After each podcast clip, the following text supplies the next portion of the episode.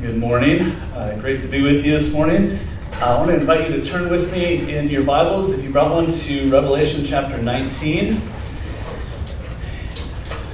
And if you're following in one of the blue uh, Bibles on the ground near you, you can find Revelation 19 on page 1039. We are uh, beginning a new series this morning called Called Out. Uh, the word for church in the Greek New Testament is ekklesia. And uh, the word ekklesia means called out, that God uh, calls us um, to follow Him as an assembly. And as we walk into uh, the world together as a church, we follow the one who calls us. So we are going to be looking over the next eight weeks about what, uh, what the New Testament says about the nature of the church. So let me invite you to stand with me as we read God's word in um, Revelation chapter 19, starting in verse 6. Revelation is a record of the Apostle John's vision. Um, and so this is what he writes. John says, Then I heard what seemed to be the voice of a great multitude, like the roar of many waters, and like the sound of mighty peals of thunder, crying out, Hallelujah! For the Lord our God reigns, the Almighty reigns. Let us rejoice and exult and give him the glory. For the marriage of the Lamb has come, and his bride has made herself ready. It was granted her to clothe herself with fine linen, bright and pure. For the fine linen is the righteous deeds of the saints. And the angel said to me, Write this Blessed are those who are invited to the marriage supper of the Lamb. And he said to me, These are the true words of God. Amen. These are God's uh, true words to us. Let's pray together. Oh God, we pray that you would give us um, hearts to um, comprehend, minds to comprehend, imaginations to envision all that you uh, have to say to us by your word, by the power of your Spirit. In Jesus' name we pray. Amen. May you seated, please. Well, you can't see it, but it's all around us. Uh, a problem that seems uh, to go largely unnoticed until you begin to look into it and discover that it is an enormous problem in our culture. It's been called an epidemic by sociologists. The Boston Globe has said that it is the largest um, health risk to middle aged men. The New York Times has said it's tearing America apart. And anybody who spends any time looking into this problem quickly realizes that it is enormous, devastating, and it shows no signs of slowing down. And yet it is hard to see. The problem is loneliness. Loneliness is affecting uh, Americans at an unprecedented rate. Uh, it's a major factor in the rising level of suicide amongst teenagers. It affects um, disgruntled uh, millennials. It affects cynical Gen Xers and it affects aging boomers who insist that they are not really aging. It's a major cause. Um, uh, it, it, it affects especially men, lonely men who may have great jobs but regularly report that nobody really knows them, but women aren't immune to it either. Uh, we can be in a room full of people, surrounded by people. We can live uh, lives at hectic paces where we are filled, filling our, you know, our days and hours with activity, and yet still feel incredibly lonely isolated. So, what can be done about the problem of loneliness in our world? Uh, you know, there was a, a doctor who uh, worked at a nursing home a few years back, and he um, saw the aging population that he was caring for just kind of uh, isolated and, and uh, kind of living their twilight years without a sense of purpose. And so he convinced the administration to let him bring animals into the nursing home. And so he brought dogs and even cats for some reason. I don't know why. Um, but he brought birds and he brought rabbits and he brought goats and chickens and and uh, the elderly people began to, to uh, care for uh, these animals. And they began to find, uh, form groups, uh, kind of social groups that would care for them. And, uh, and he began to discover that, that patients who hadn't spoken in months began to ask if they, could, if they could pet the dog, if they could take the dog for a walk. And patients who, who were non ambulatory began to walk down and find the nurses and begin to, um, begin to walk again. And, uh, and they found that um, these residents began to actually form groups to care for the animals together. And as they did so, the use of medication, especially medication used to uh, treat agitation in senior citizens, began to decrease, and the mortality rate decreased, and people began to live longer. And simply, uh, the point is simply this that people were coming to life because they found a reason to uh, live, and the, uh, an increased sense of purpose uh, brought them together, and they began to form kind of social bonds, and their lives, by any objective measure, began to be uh, more you know, fuller, more, more meaningful, more purposeful, as they were less isolated. Friends, God has a plan to give us community and purpose, and it's called the church.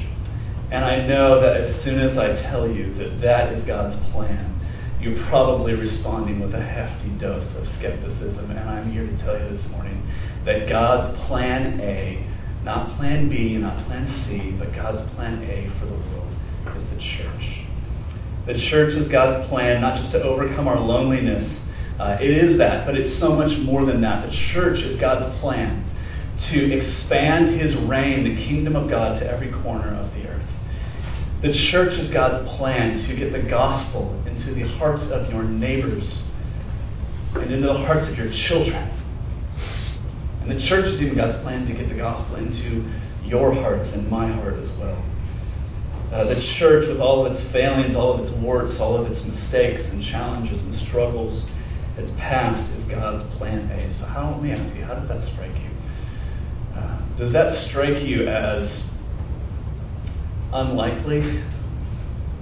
Um, the church is God's ancient, low tech solution to our modern problem.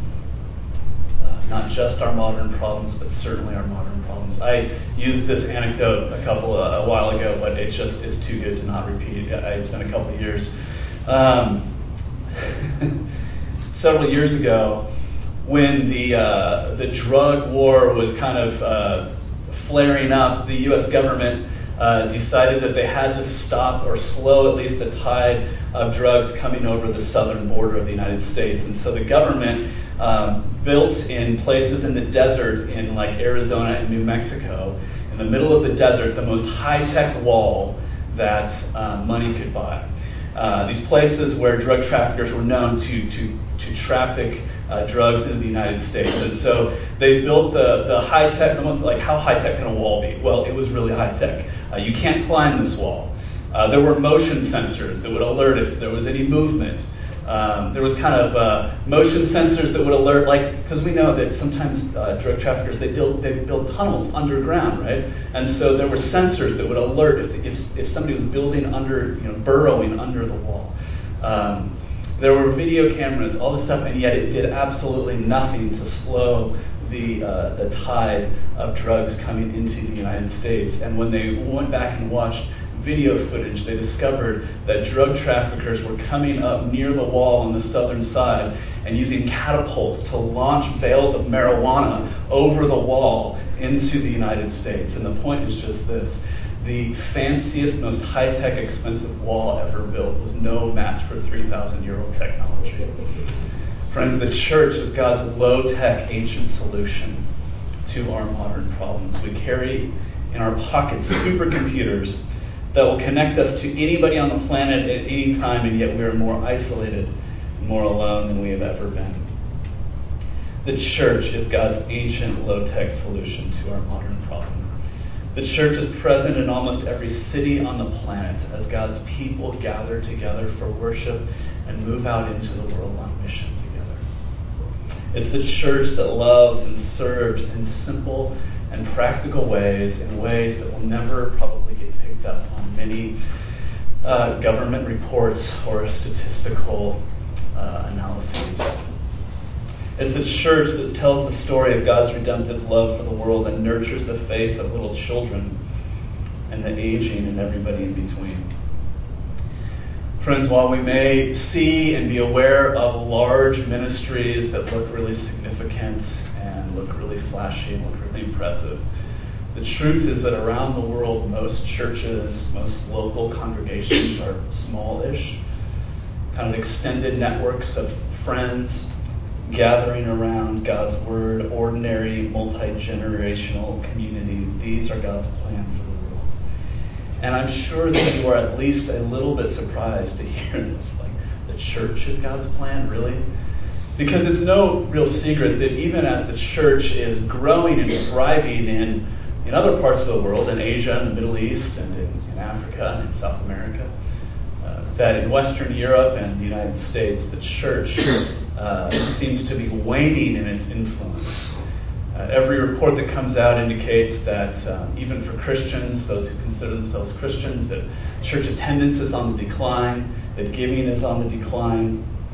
And there's a lot of things that we could say about that, but one thing is clear. Uh, one thing that's clear is this we have to remember who we are. If we're going to be the source of hope and light in the world, we're going to have to remember who we are. One of the things our family does regularly, I'm sure your family does this too, is when our kids are, well, it's, I guess when the parents are going nuts too, but especially when the kids are going nuts and it feels like we're losing control.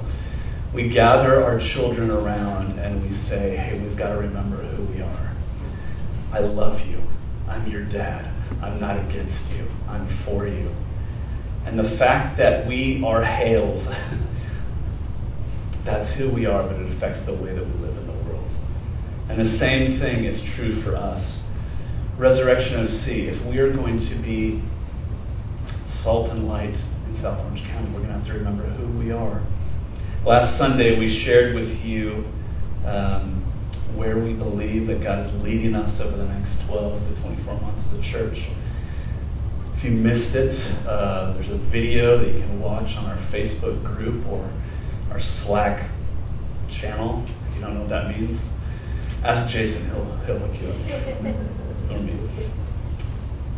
But as we begin to walk by faith in this coming year, we've got to remember who we are. Two weeks ago, we finished this series in the book of Jonah. Actually, I, wish I could have preached the book of Jonah for a lot longer because it's such a great book. It's such a comical book. It's such a great uh, kind of picture of how God's grace catches us and transforms us, and, and, and really, you know, how God wants to channel His grace through us um, to the world but the book of Jonah ends with a question. and It really begins with a challenge. And uh, the book of Jonah ends by God asking Jonah, He says, There are 120,000 people in this city and also many cattle. Should I not have compassion on that great city?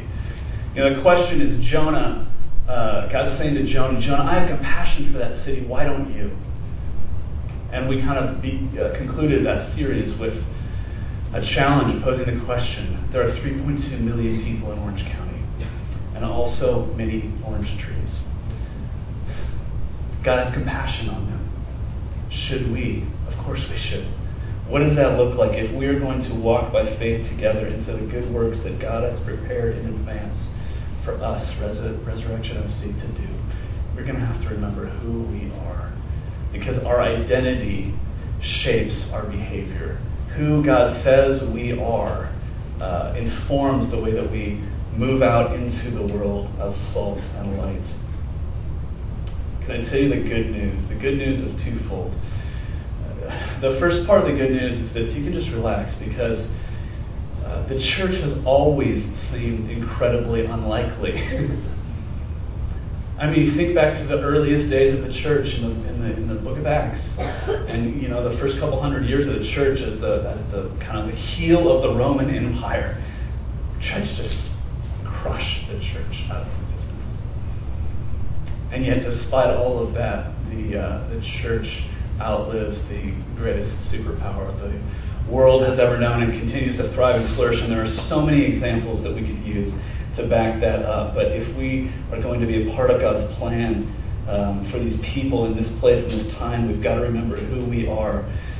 The good news is that the church has always seemed incredibly unlikely cheer up. but there's more good news. The, the second part of this, the good news about the church is this that we don't have to make this up ourselves. The church is God's plan. Let me say it like this the church is God's plan. It's, it's God's plan, okay? But it's also God's plan. Like, He knows what He's doing, and we don't have to make this up. Uh, my goal as a pastor has been to never say anything original. We're not, we're not making this up as we go along. The Bible actually, and so what we're doing today is beginning a series on the eight things that the New Testament says are markers of the church. We have to remember who we are, but the good news is that we're not making that up on our own. The New Testament gives kind of eight clear characteristics that uh, mark our God given identity as a church. This is God's church, it's His plan to bless the world. We just get to live it out together. And so we're going to look at what God says about the church. And we're going to look at things like the importance uh, of the Bible and how the Holy Spirit uh, brings unity, but also enables believers to live out uh, with their kind of unique giftedness in the world. And we're going to look at the way that the church is led and the sacraments. But this morning we're going to start by looking at what uh, the New Testament says about Jesus and the church.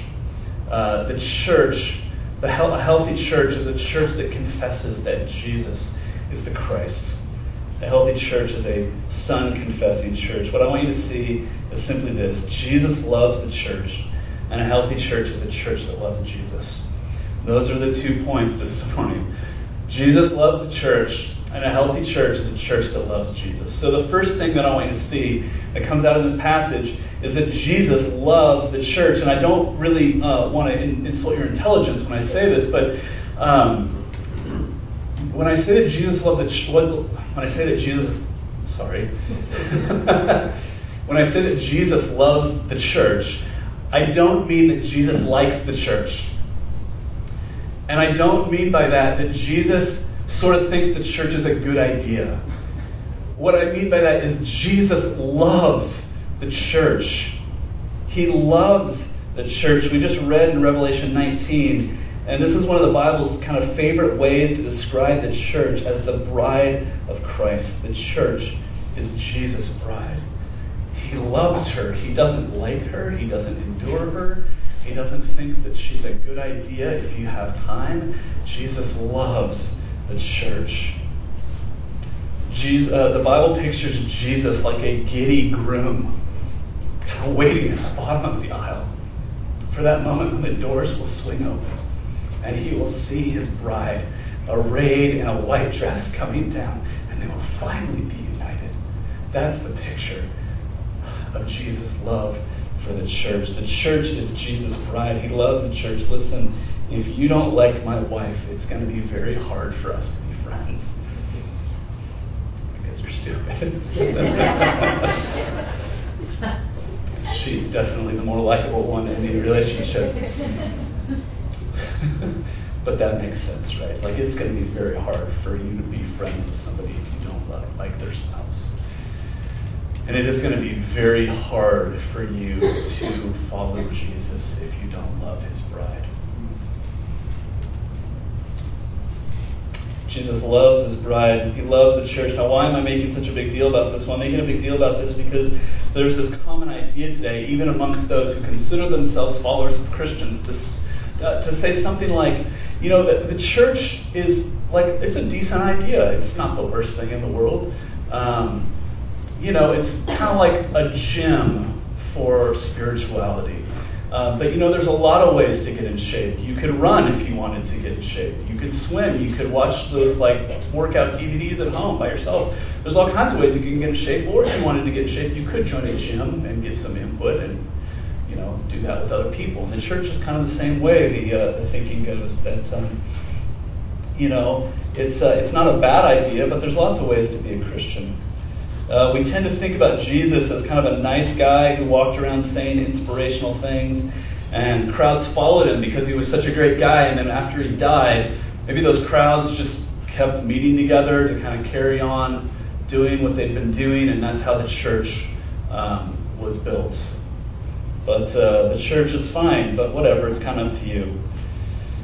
Um, the thinking goes that, I mean, I've heard people say this, that uh, it was never Jesus' intention to start or establish the church. There's only one problem with that. Uh, there's one massive problem with that. The first place in the Bible that you see the word church is in Matthew chapter 16, where Jesus literally says these words I will build my church, and the gates of hell will not prevail against it. I mean, that's pretty clear, right? The idea that Jesus never intended to start the church is entirely contradicted by the words of Jesus. Uh, I feel like I should unpack that. I don't know what else to say. Jesus said, I will build my church. He intended to build his church, and we know that because that's what he said. He uh, establishes his church by dying for her. He establishes his church on the foundation of the apostles' teaching because they were witnesses to his earthly ministry, his death, and his resurrection. Jesus builds his church on this foundation. And he promises that nothing will prevail against it. Not the persecution of a government, not the indifference or the apathy of the masses. Nothing, not even the gates of hell themselves, will overcome his bride, no matter how unlikely it may look, no matter how insurmountable the odds or daunting the obstacles. Nothing will prevail against Jesus' church. So take heart. This is God's plan for the world. But this also means this we cannot love uh, Jesus without loving his bride. We cannot follow Jesus without his church. Um, you know, there are lots of ways to grow spiritually. Um, you know, conferences are great. It can be a lot of fun. You can learn something new. There are great books and podcasts out there. I'm a big fan of some books and podcasts that my wife is the uh, author of. You should check them out. They're great. They're great. Uh, it's great to marvel and wonder at, uh, at, the, at God as He's revealed Himself in creation and fellowship with God in private. These are all great things, but we neglect the church at our own peril. The church, as we gather weekly for worship, as we celebrate the sacraments and hear the, uh, the, the, Word of God uh, explained and proclaimed. The church, as we uh, scatter, go our individual ways, the church, as we gather in small groups, both formally and informally, the church, as we uh, bring meals to those in need, the church as we uh, serve our communities and the least of these, as we stand up for the, over, uh, the overlooked and the unwanted. The church is the bride of Christ, and Jesus loves the church. Jesus loves the church. But secondly, okay, if Jesus loves the church, then what is a healthy church? A healthy church is a church that loves Jesus, right? Again, like some of this is really simple. But what is a church? Is a church a building? I think that, you know, we all know that a church is not just a building. Um, is a church um, just a group of people? Uh, if your name's on the list, are you part of the church? When we talk about the church, are we talking about, um, you know, just showing up? Or um, how do we find a good church? Uh, do we just kind of like try different churches out and go with our gut, choose the one that we like the best, that has like the you know, that it's the size we want, has music that we like, has uh, preaching that is tolerable, uh, has the programs we're looking for. The first mark of the church really is that a healthy church is a church that loves Jesus. A healthy church is a church that loves Jesus. Uh, it's a church that confesses that Jesus is the Christ and recognizes Jesus as Lord. This is just the clear and simple teaching of the New Testament. And, and what I want to kind of quickly survey for us is that this is like the overwhelming message of the New Testament. Uh, all the New Testament talks about, that's a little bit of an overstatement, but almost the only thing the New Testament talks about is how much the church loves Jesus. That's what the New Testament is about. It starts with God Himself. Uh, in Mark 1, Jesus begins his public ministry. And in Mark 1, verse 11, God the Father uh, speaks the audible voice of God the Father. As Jesus begins his ministry, he hasn't done anything yet, but he goes out into the wilderness to be baptized by John the Baptist. And as he's coming up out of the water, it says that uh, the audible voice of God said, This is my son who I love. That's what God says. Uh, there's one other place in the New Testament that God the Father speaks. There's several places in the Old Testament where you hear kind of the, the, the voice that we're, you know, we don't hear it, but it's recorded what God said. Two places, as far as I can tell in the New Testament, is the baptism of Jesus, the beginning of his ministry, and then at the end of his ministry at the Mount of Transfiguration, and there he says the exact same thing. He says, This is my son, and I love him. And the second time he adds, You should listen to him. so, this is not an exaggeration to say. The only thing God talks about is how much he loves Jesus. Like for the last 2,000 years, that's what God's talking about, is how much he loves his son. And this continues in the early church. Uh, the day of Pentecost, the moment the, you know, the New Testament church is, is born, church has roots, of course, coming back into the Old Testament people of God and the nation of Israel, but really, you know, the New Testament church is born on the day of Pentecost in Acts chapter 2, where the Holy Spirit comes on the apostles and uh, they begin to do things that the crowd doesn't understand, and they say, What's going on? And the only way to explain what's going on is for the Apostle Peter to stand up and tell them who Jesus is. And so um, Peter explains in Acts 2.32, he says, This Jesus God raised up, and of that we are all witnesses. And then in verse 36, he says, Let all the house of Israel therefore know that God, uh, know for certain that God has made him both Lord and Christ, this Jesus whom you crucified. The church is born by talking about Jesus. And then this continues. You know, you would think, well, Jesus is obviously very important, so maybe that was like how they got the church started, but then they moved on to other more interesting things. But uh, kind of further along towards the close of the time the New Testament is being written, um, the book of uh, First John, one of the, the later books uh, I, I, think to be written, um, many years later, 1 John 4 says this By this you know the Spirit of God. Every spirit that confesses that Jesus Christ has come in the flesh is from God, and every spirit that does not confess Jesus is not from God. The church is constantly talking about Jesus. This is almost exclusively what the church in the New Testament talks about Jesus. if you leave here today going, man, he sure said the name Jesus a lot Maybe he overdid it. Maybe that's maybe that's a good thing. Maybe that's the point. At one point, the Apostle Paul says, you know, um, Greeks are obsessed with wisdom. And so, what they really want and what would make Christianity persuasive to Greek culture would be interesting ideas and philosophical theories.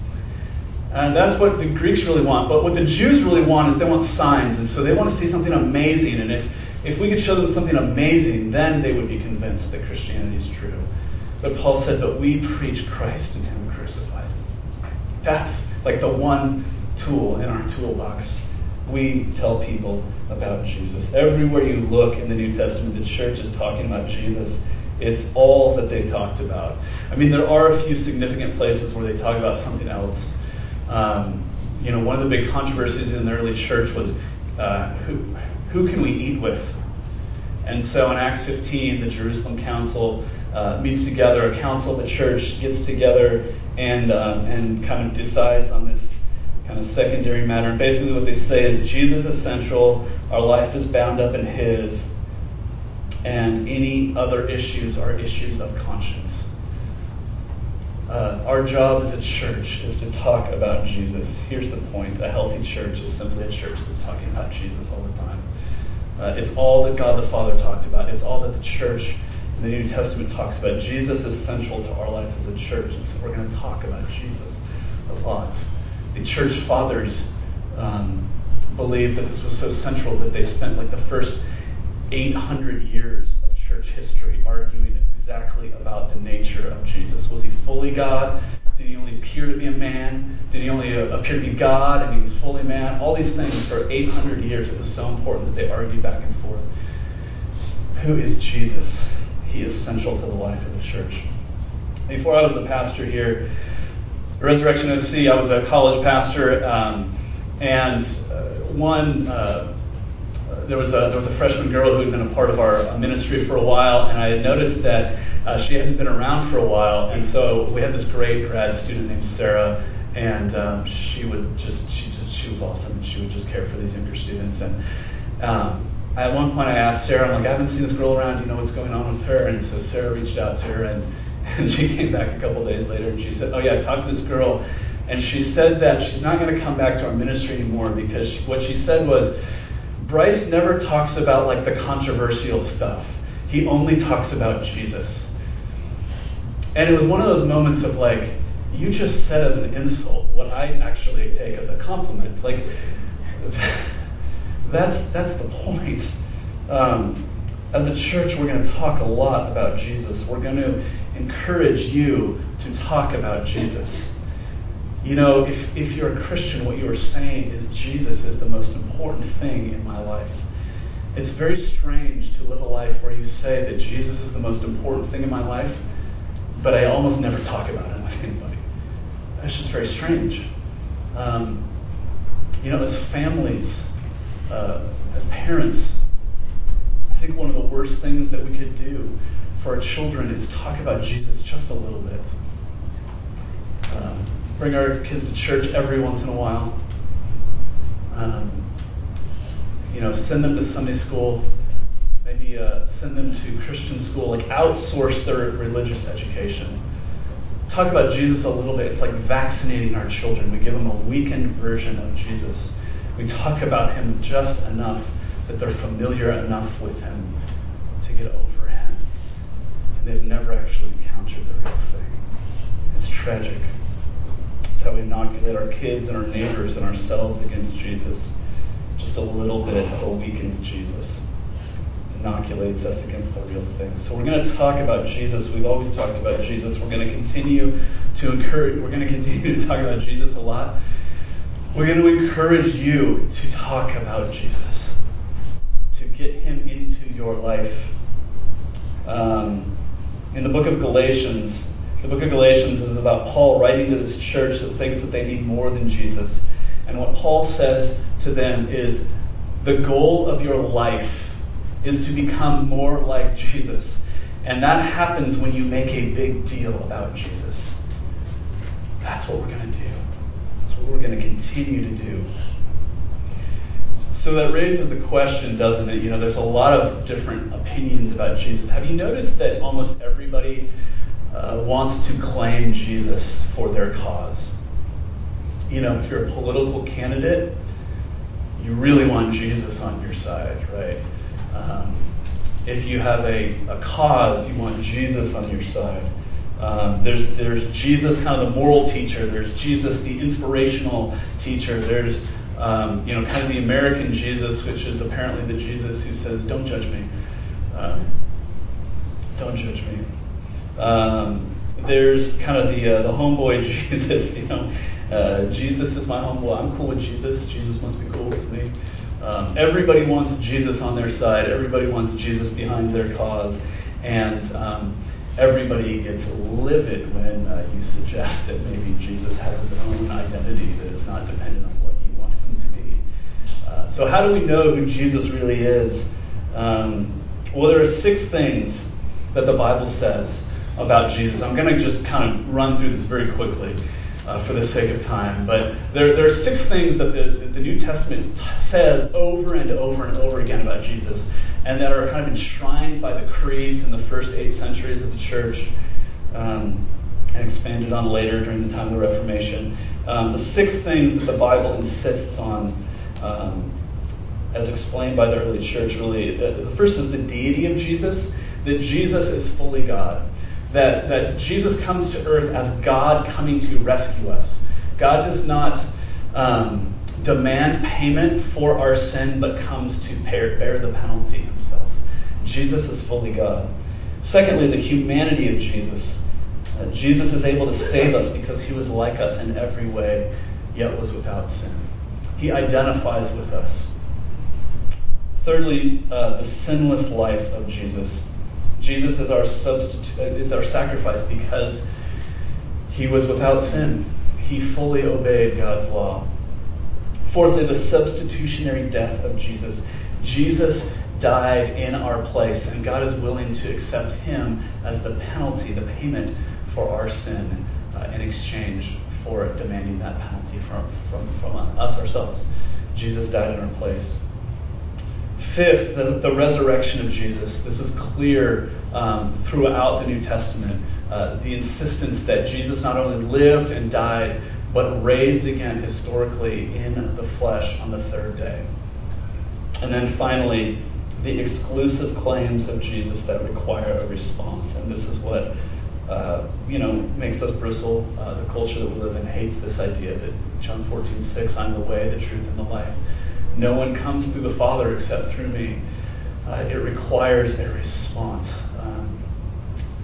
So why does this matter? Why, why is it important that, that we're, we're talking about the Jesus of the Bible instead of, you know, happy, nice guy Jesus? Uh, why does this matter?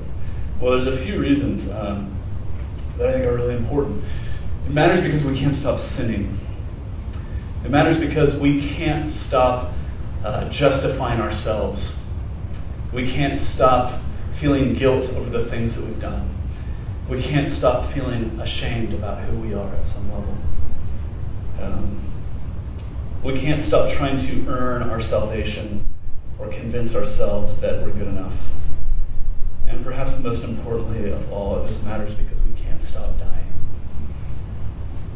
Friends, I think these are the most important things in life.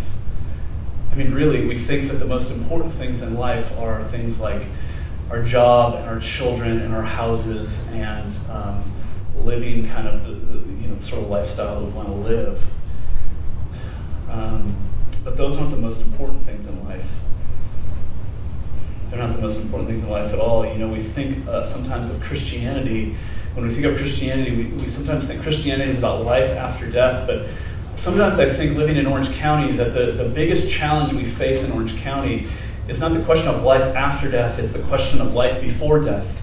Like, are you actually going to live before you die? Because so much of our time is going around looking for something that will satisfy us, whether it's a job or a relationship or a house or a car or vacation or whatever it is, and yet every you know six months to four years we got to blow it all up and start over again. And what that proves is like we, there, we are looking for meaning and we are not finding satisfaction.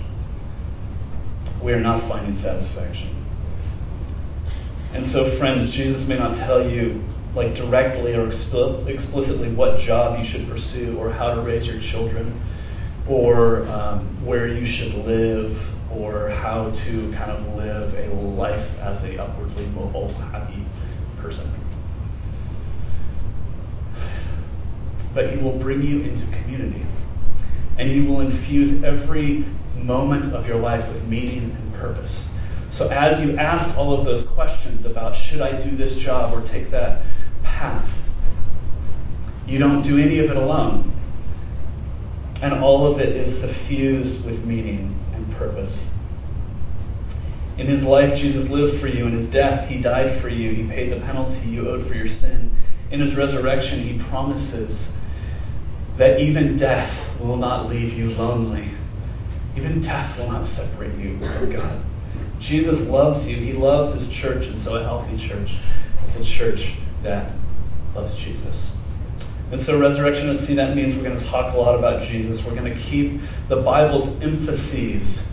the things that the Bible emphasizes about Jesus are going to continue to be the things that we emphasize as a church. Of course, we've got you know some personality and unique ways of doing things as a church, but most of what we want to talk about is Jesus emphasize what the Bible talks about, says about him. We're going to talk about how dark the world is.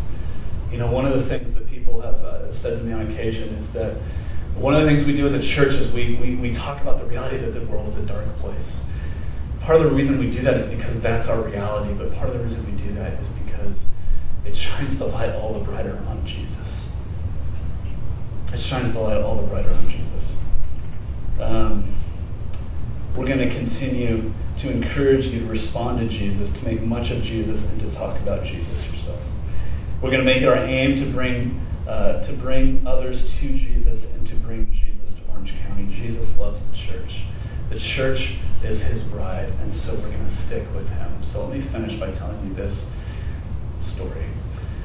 In the uh, mid 1800s, before the Civil War in America, uh, there was a, a, pastor in Richmond, Virginia named Dr. Hoge. Richmond, I think Richmond, Virginia was the capital of the Confederacy. And uh, this man, this pastor, he hated slavery. He had a personal, moral, spiritual uh, revulsion against the practice of slavery. But when he got married, uh, he married a woman, and the dowry price was seven slaves.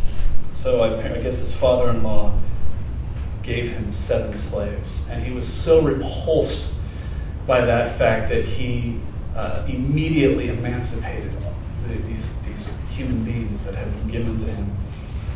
And uh, one slave immediately left, but the other six slaves wouldn't leave. And he explained to them, he said, You're free.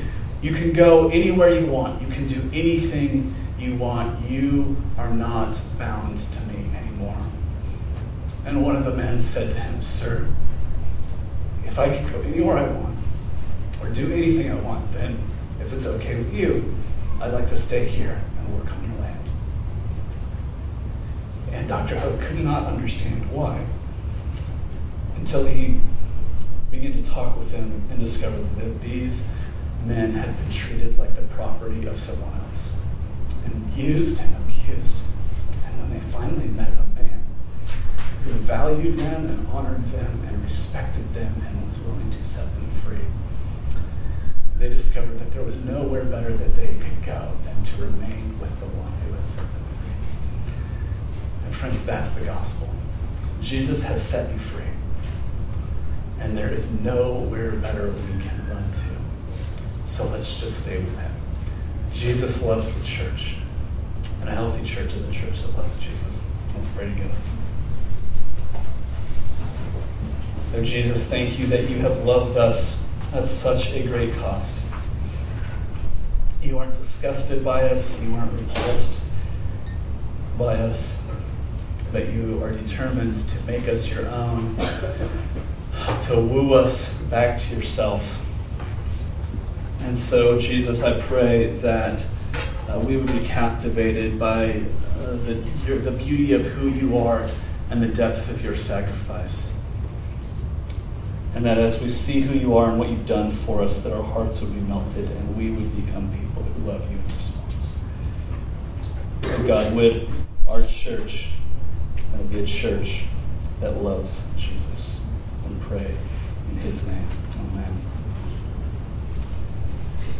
Well, this morning we are celebrating at the Lord's Supper, at the Lord's table.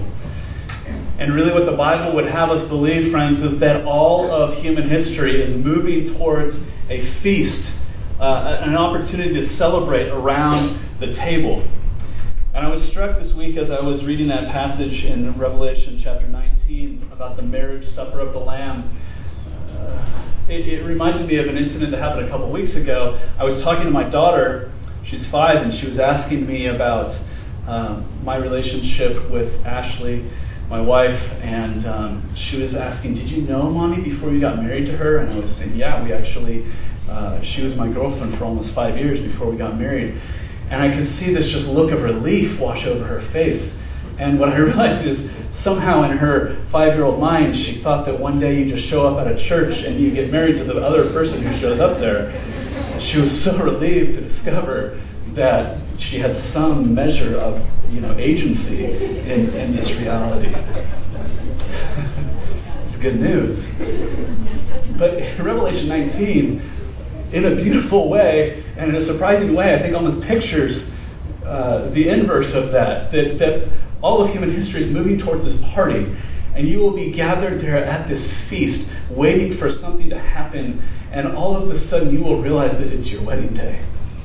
And the bridegroom will emerge, and Jesus' church, the bride, uh, will emerge in white, uh, pure uh, garments made pure because Jesus has bought us. That is the feast that we are looking forward to. And this morning we get to celebrate just a foretaste of that meal. On the night on which he was betrayed, Jesus took bread, and after he'd given thanks for it, he broke it, and he said, This is my body that is broken for you. Take and eat. And after they'd eaten, he took the cup and he said, This cup is the covenant in my blood shed for the forgiveness of your sins. Take and drink. The Apostle Paul said that it's as we eat the bread and drink the wine that we proclaim the Lord's death until he comes again. It is a sign of our unity as a church that we eat together, that we feast together. And so uh, I want to remind you that this is not Resurrection OC's table. This is not our denomination's table. This is Jesus' table. And so he welcomes all those who have put their trust in him and who are clinging to him however infallibly or however infallibly. To come and celebrate, to be glad. We're going to sing as we come forward because this is a feast. But if you have yet to put your trust in Jesus and be joined to his church through baptism, I would encourage you simply to remain seated. There's no uh, shame in proclaiming, in not proclaiming something that you don't actually believe is true. But if you uh, are coming with hope this morning that Jesus really is this good, then I want you to want to encourage you to come forward. We'll come in groups of about 10 or so. Jeff and I are going to feed one group. We'll, we'll, we'll celebrate together, take the elements together, and then that group will go sit back down. The next group will come forward. We'll sing. It might be a little bit loud. Please, as you're waiting, feel free to sing. This is a celebration. We've already confessed our sins. We've already heard uh, the forgiveness. We have enjoyed uh, hearing again this story of the gospel. This is the Lord's table. He invites the Lord's people to come and celebrate. So, would you pray with me? Oh God, would you now take these simple elements, this bread and this wine, and would you use them to encourage us, strengthen our faith, help us to come with a smile on our face because Jesus is better than we imagined. We pray in his name.